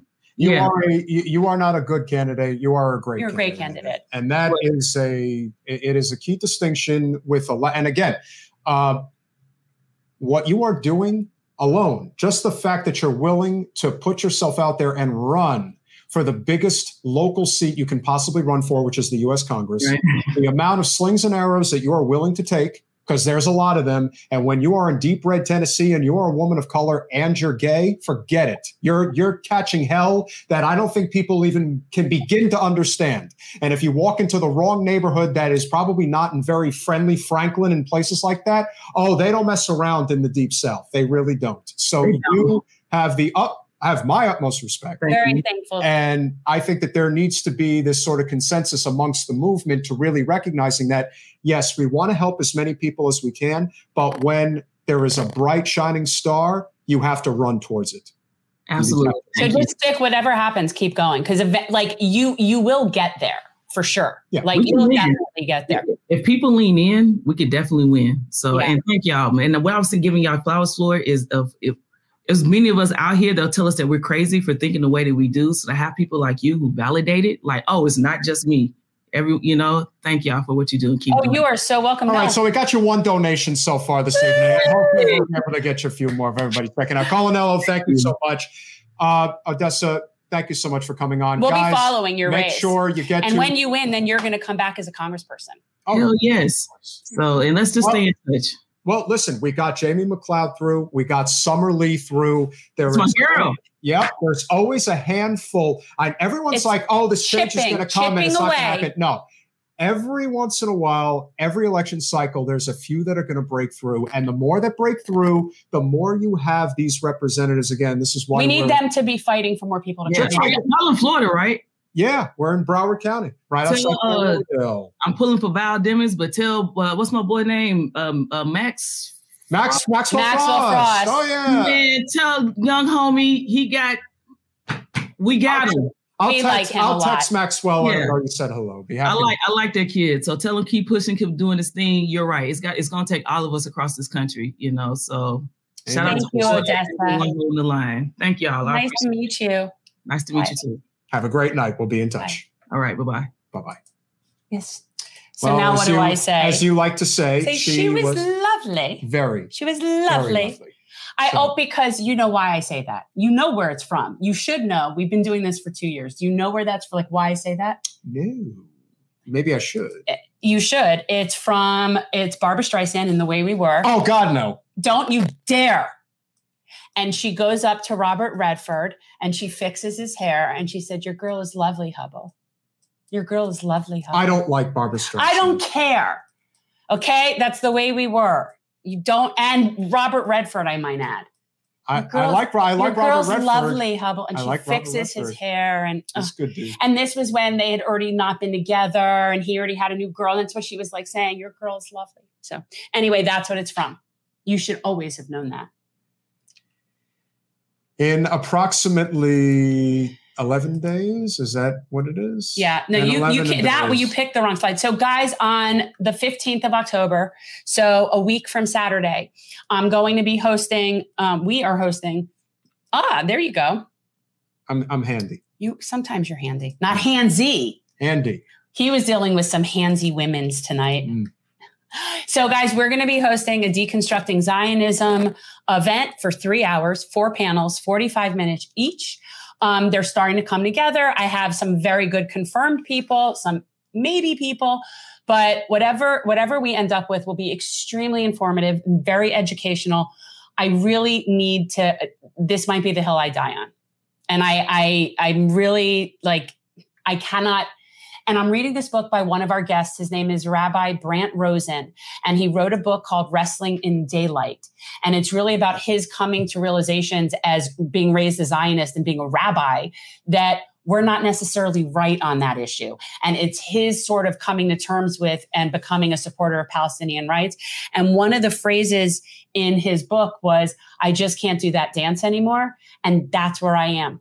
That's where I'm like, I, I just, I can't do the dance anymore. So um, I'm going to have to just own it and put it out there for what it is. And it is what it is. So I'm There's doing no it educational. There is no guarantee that Jen is going to run a second time, but if she does, the district lines are infinitely more favorable now than they were before, considering what the district used to be and the one of the biggest Zionist contingencies in the whole country lies in Aventura, Florida, and that is no longer in our district. Um, but again, uh, but honestly, I feel personally somewhat guilty that I didn't do this sooner and that I sort of towed the line as much as I did. Like everyone has this moment on their own. Like Rabbi Rosen, um, his book, the first one came out in 2012, and he wrote it basically. It was after, oh God, it was like after the second uh, Intifada and and just all this stuff that was going on. Um, Israel launching attacks on Gaza, and it was. It's been a long time coming, and I just I can't do the dance anymore you can't be you can, again if you can look at the bombing of children and I- just be able to look the other way I, I don't know what to tell you I It- it's just I can't. I I just can't anymore. yeah. So it is what it is. Um, I don't support ethnocracy. I I just don't. It's not my thing. And if you want to support an ethno state and an ethnocracy, okay. But we're going to at least look at all the same facts. And then if you still want to support an ethnocracy, that's fine. But it's not a democracy. and remember You cannot claim it's a democracy. and remember the biggest reason why debbie says what she says and does what she does is because she's just trying to hang on to power that's all it is for her whether she believes what she believes or not do i believe that debbie is a zionist yes i do Oh, but for sure. I, I definitely also believe that Debbie will say and do whatever she has to do to keep that seat. Yeah, but she was raised probably how I was raised. Debbie's five years older than me. We were so she was probably raised by you know the same post Holocaust fear based mentality that my grandparents had, and even my parents to some extent, and they didn't know better. They didn't know better. We were taught it was a land with no people for a people with no land. We were taught that. We were we were almost like bred to know that, and everything was about Israel. But when you know better, you need to do better. And the problem with people like her, with Debbie and other people like that, is now we have available information very easily, readily at our fingertips, right? Like we can find out the truth. There is no excuse to not know about the Nakba. And there's no excuse for that. And yet, most of the Jewish people I know have never heard of it. They've never heard of it. In fact, they celebrate May 14th as Israel's Independence Day. They celebrate that. That's a holiday. That's a big Jewish holiday, a big celebration. And for Palestinian people, it represents the Nakba, which is translates to the catastrophe, which was the worst thing that ever happened to them when 750,000 Palestinians were killed and forcibly evacuated. And these are facts that Jews in Western culture, such as myself, when I was growing up, we were never taught that. And I would love to believe that if we were taught that, and if my grandparents were taught that, that maybe they wouldn't get so behind the Zionism movement. Uh, but they weren't taught that. They just thought there was nobody there and that we could just have that because that's where our forefathers are from. Newsflash everybody's forefathers come from the exact same place, kind of somewhere Africa, Tigris, Euphrates. You know, we all took that in history class. All of our people came from there, not just Jewish people, not just Jewish people, all people. So I just, um, yeah, this very well might might end up being the hill I die on, but it's so important to me, and I, I'm not going to just not make a deal of this anymore. I can't. So that's where where I am, and I definitely am at risk of losing family. so. Yeah, um, you definitely have at least one family member that is probably going to say that you can go kick rocks. Well, you do. I have a family member that is like partially built that Chabad right here on Nob Hill. Mm. Oh no, this is not. But I, I just good thing I'm sort of reclusive and I don't need a lot of people around me because this is definitely going to rub people the wrong way. But um, yeah, it is what it is, people.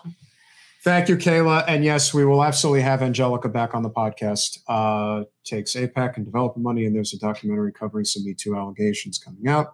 Yeah, you know, the sad truth is, is that the AIPAC and developer money means less in the so-called media and voters' eyes than it does the fact that he may have uh, sexually assaulted a minor um, which is serious uh, business. Uh, both things can bother me at the same time. Yes, I can simultaneously well, bother can, that he's a pederast and an AIPAC. Uh, it's not necessarily the case with everyone, but because I can be annoyed by both things. Uh, I'm, I'm equally annoyed. I'm an equal opportunist, annoying, annoyed person when it comes. To I am so done with AIPAC and the Democratic majority for Israel. I am just done with them. But They're, again, your attitude is let's just let's just hit them head on. Let's just take uh-huh. them on. I'm not waiting for them to come for me. We're going to have to deal with them. Yeah in some capacity. Yeah.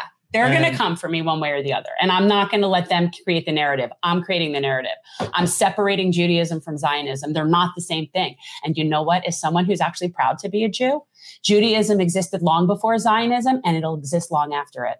And I am done with those things being conflated. Well, I think the I think more than anything else, if anyone is considering um, coming on and watching the deconstructing Zionism live stream, the biggest reason to come on and watch it is to learn the actual history of how this oh, started yeah. and how the Holocaust became the uh, the opening, if you will, for them to seize the moment. It so is. That's when there's well, it's true. I mean, people don't realize that there's definitely this sort of um, idea, and it's purposeful. This is purposeful propaganda that basically ties um, the state of Israel to the Holocaust because it plays on sympathy. Look, people, we know better. We know how we're marketed to. We know how we're propagandized. The Zionists completely capitalized on rational fear from Holocaust survivors. Again, rational fear. These were people that were destroyed and had nowhere to go. That's all true. But they were the victims. They were used by Zionists to basically sign on to what otherwise wasn't going to work they weren't going to get the Zionist movement started long before the Holocaust. And people, oh, yeah. we're going to talk all about this, but they it started during the time of Lincoln. It started a long time ago, and they wanted to create that. And when they saw all this tragedy and all the persecuted Jews that had nowhere to go. They seized it as an opportunity to push through an agenda that they'd been trying to push through for a long time. And they have now purposefully conflated those two things so that if you speak out against Zionism, you're an anti Semite. That's unacceptable. That's not true. We reject that entirely. I am not going to accept that. There is no, there is nothing that is the same between Judaism and Zionism. They're not the same thing. And I'm not going to accept that. So I'm I'm done anyway. I've said my piece for tonight. So I think we've got. Um, I don't. I'm not sure exactly. I've been to Israel, guys. Monday. I've been to Tel Aviv. Israel's beautiful. And I have a lot of um, issues like personal. This has been very hard for me. Like I say these things matter of fact, but the reality is I love Israel, like the state, like the place, the actual place, the land, the, the people, not, not the geopolitical thing. Right. And I've been there and it's so, um, spiritual. And I mean for everyone. Like it really does feel like the cradle of civilization, which is something that should be for everyone. And I was there as a typical, um, with Alexander Muss High School in Israel, the typical North Miami Beach Jew, Zionist raised. We're in Israel. That's what we're doing. We're supporting it. We're going to make Aliyah. We're, we're planting trees. We're, it's all about that. And it, it was, we were so brainwashed and so propagandized for so long. And it is, I am so, um, I have a lot of regret about that, but I didn't know. I, I, really didn't know. And it wasn't like now where information is so easily available that you can just look it up. And um, yeah, it's it's not okay. And I have to own that. And I loved being there, but now in retrospect, it's so tainted for me because I feel like, okay, yeah, I loved being there, but now I'm thinking about it. I'm like, okay, I was there as a Jewish person from this country who, by the way, I can get Israeli citizenship tomorrow. I can move there. I can move there and just become a citizen and get all privileges of citizenship. But the people that have been living there for their whole lives might not be afforded that right. And now, as somebody at my age, I look back on, oh my God, I went there as this 16 year old total like jappy princess from North Miami Beach with this whole group of girls. Like we we think somehow we're entitled to Israel. And I'm I'm just You're not entitled. And by the way, let me say this: I never ever was derogatory or thought anything about any other peoples. We didn't know. It wasn't like I thought any like once I started knowing there were actually other people, that's when I started to change. So it wasn't like I ever felt superior to I just didn't know. And now that I know that those people have always been there, it's like um, I'm mortified. It's like going into someone's house and hanging out and partying there and whatever and thinking nobody's home. And then you realize there's people in the house. Yeah. Like it's just it's it's very it's very disconcerting to me. Well before we go we obviously have to reform you inform you all of course that our channel does not come without its ask and that, of course, is for patreon.com forward slash generational change. If you are so inclined, for as little as $5 a month, you can become a patron of our wonderful channel. As you can see, we are doing really great content. It was another great show tonight, a lot of informative stuff. And if you are so inclined to contribute, as our wonderful supporters, a handful of them tonight were willing to do so, it's very appreciated. You can really help us with our local candidates, with causes with all the wonderful things that we are fighting for yeah. as of today. And so please go to patreon.com forward slash generational change. For $10 a month, we will get you. You get the Lulu sticker, okay? Because there is the Lulu sticker. And you will get my little Manchin 2024, Manchin parliamentarian for 2024. Hmm. Honestly, this this this would have this ticket would have a better shot against DeSantis than anyone else I'm looking at right now. So I don't I don't know what else they've got going, but this might be the best call. I'm just saying. Mr. Coleman will definitely that's what we call Mr. Coleman. Mr. Coleman. And then if you are really generous and inclined to do $25 a month, Patreon. And you will get the generational change signature jersey, which we're right now, normally one of us is wearing it, which we are not right now, but no. we have the signature generational change jersey. Um, they're really cute. They say, Here comes the sun on the front, and on the back has generational change. Yes, TM, it is a joke bumper sticker. We do not know for sure that Manchin and Parliamentarian. First of all, president. her name is in Parliamentarian. but I just figured since there, these are the people that are strong, that have strong armed Joe Biden She's why we can't get a $15 minimum wage. Apparently, it's all because of her. That's some power, the parliamentarian. And Manchin holds up everything. So I just figure, you know, let's vote for the people that have the real power. That's all. That's all I'm saying. And once again, if you do not want to put your credit card on record, on file, and have it continued uh, to be charged, because you really don't want to be a patron, you can go to Cash App dollar sign Gen Change if you would like to make a direct contribution to our show. Any amount is appreciated. Any amount makes a difference.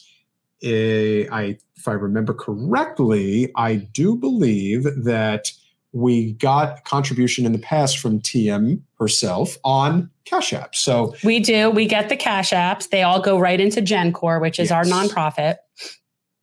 I TM, I definitely and other agree. than the occasional fairy hair. Yes, well, TM, I definitely agree that there is a high likelihood that if the Democrats do take uh, more of the Senate in the midterms, which I think is definitely more likely than them doing anything with the House. I think they're going to lose the House, but I can see the case where uh, they could expand the Senate depending on what happens with Fetterman in Pennsylvania and Barnes in, in, Wisconsin. I think those are the most likely. And of course, the Dems would also need to hold um, Warnock in Georgia and Kelly in Arizona.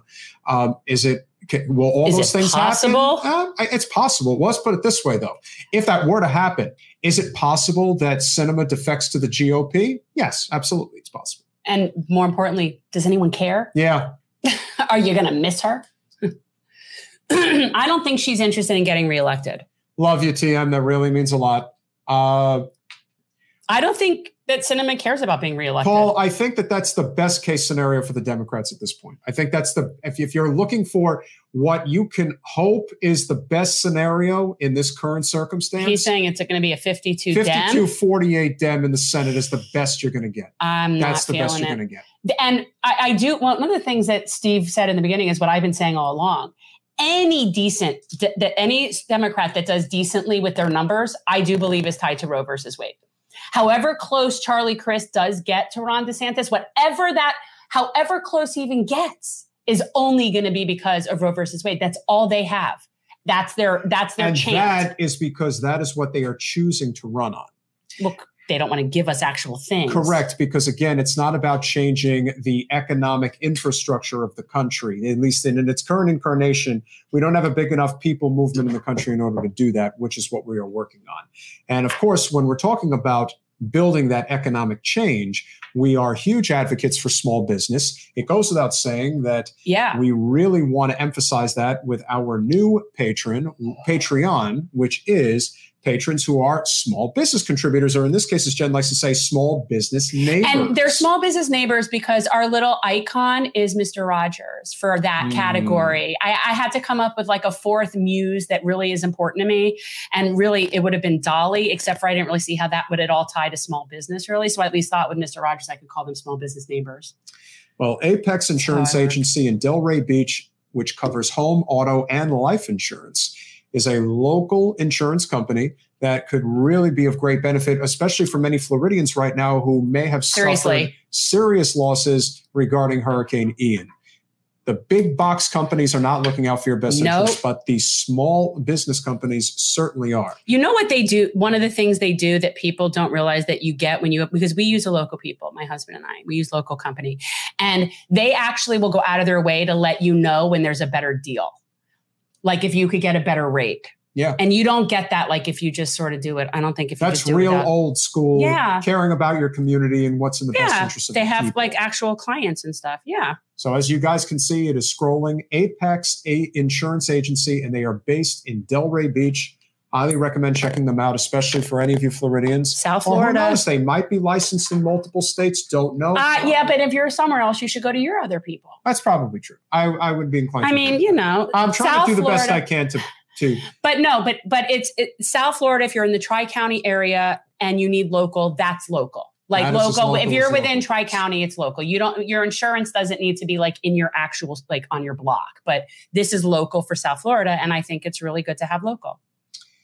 So, with that said, we really appreciate you guys. Hope you enjoyed the show this evening. I know a lot of you did. A lot of you have really stuck with us for the full hour and 45 that we have gone. I mean, we always lose people once Steve leaves, and I get that, but they a lot of people stayed and, were here when we were talking to Odessa, which I really appreciate because she definitely needs the boost. I don't know like what the odds are there with that with that split you know. No, we, I but I like know. her. She's freaking great. No, she is great, and that is uh, the type of person who, even if she doesn't win, is definitely changing the cultural thought process when it comes to politics. She's a much more. She's like you know what? She reminds me of like Marcel, in that, but a lot not not angry. Yeah, she. Well, I'm sure, but she's very like real and from the people. Oh yes, absolutely, and that I think will definitely. Uh, yeah, we have had climate experts, and we'll have. Uh, that's definitely a good idea, TM. I think we can definitely find another person or or for or a. We have no. Sh- we've had a few good, but you mean to spe- specifically talk about our the policy that we just had, like the new changes that were made, and and what difference it'll make, and we can do that. Yeah, great idea. All right, guys. Thank you so much this for obviously tuning in this evening. Really appreciate your wonderful support. Obviously, you know the big event that's coming up the following Saturday. But in the meantime, be well. We'll see you Monday. Thanks for watching. If you want to support our mission to transform politics into service, please like this video, subscribe, follow us on social media, and consider joining our Patreon, where you'll get early access to our interviews as well as other exclusive content. Links are in the description. Peace out.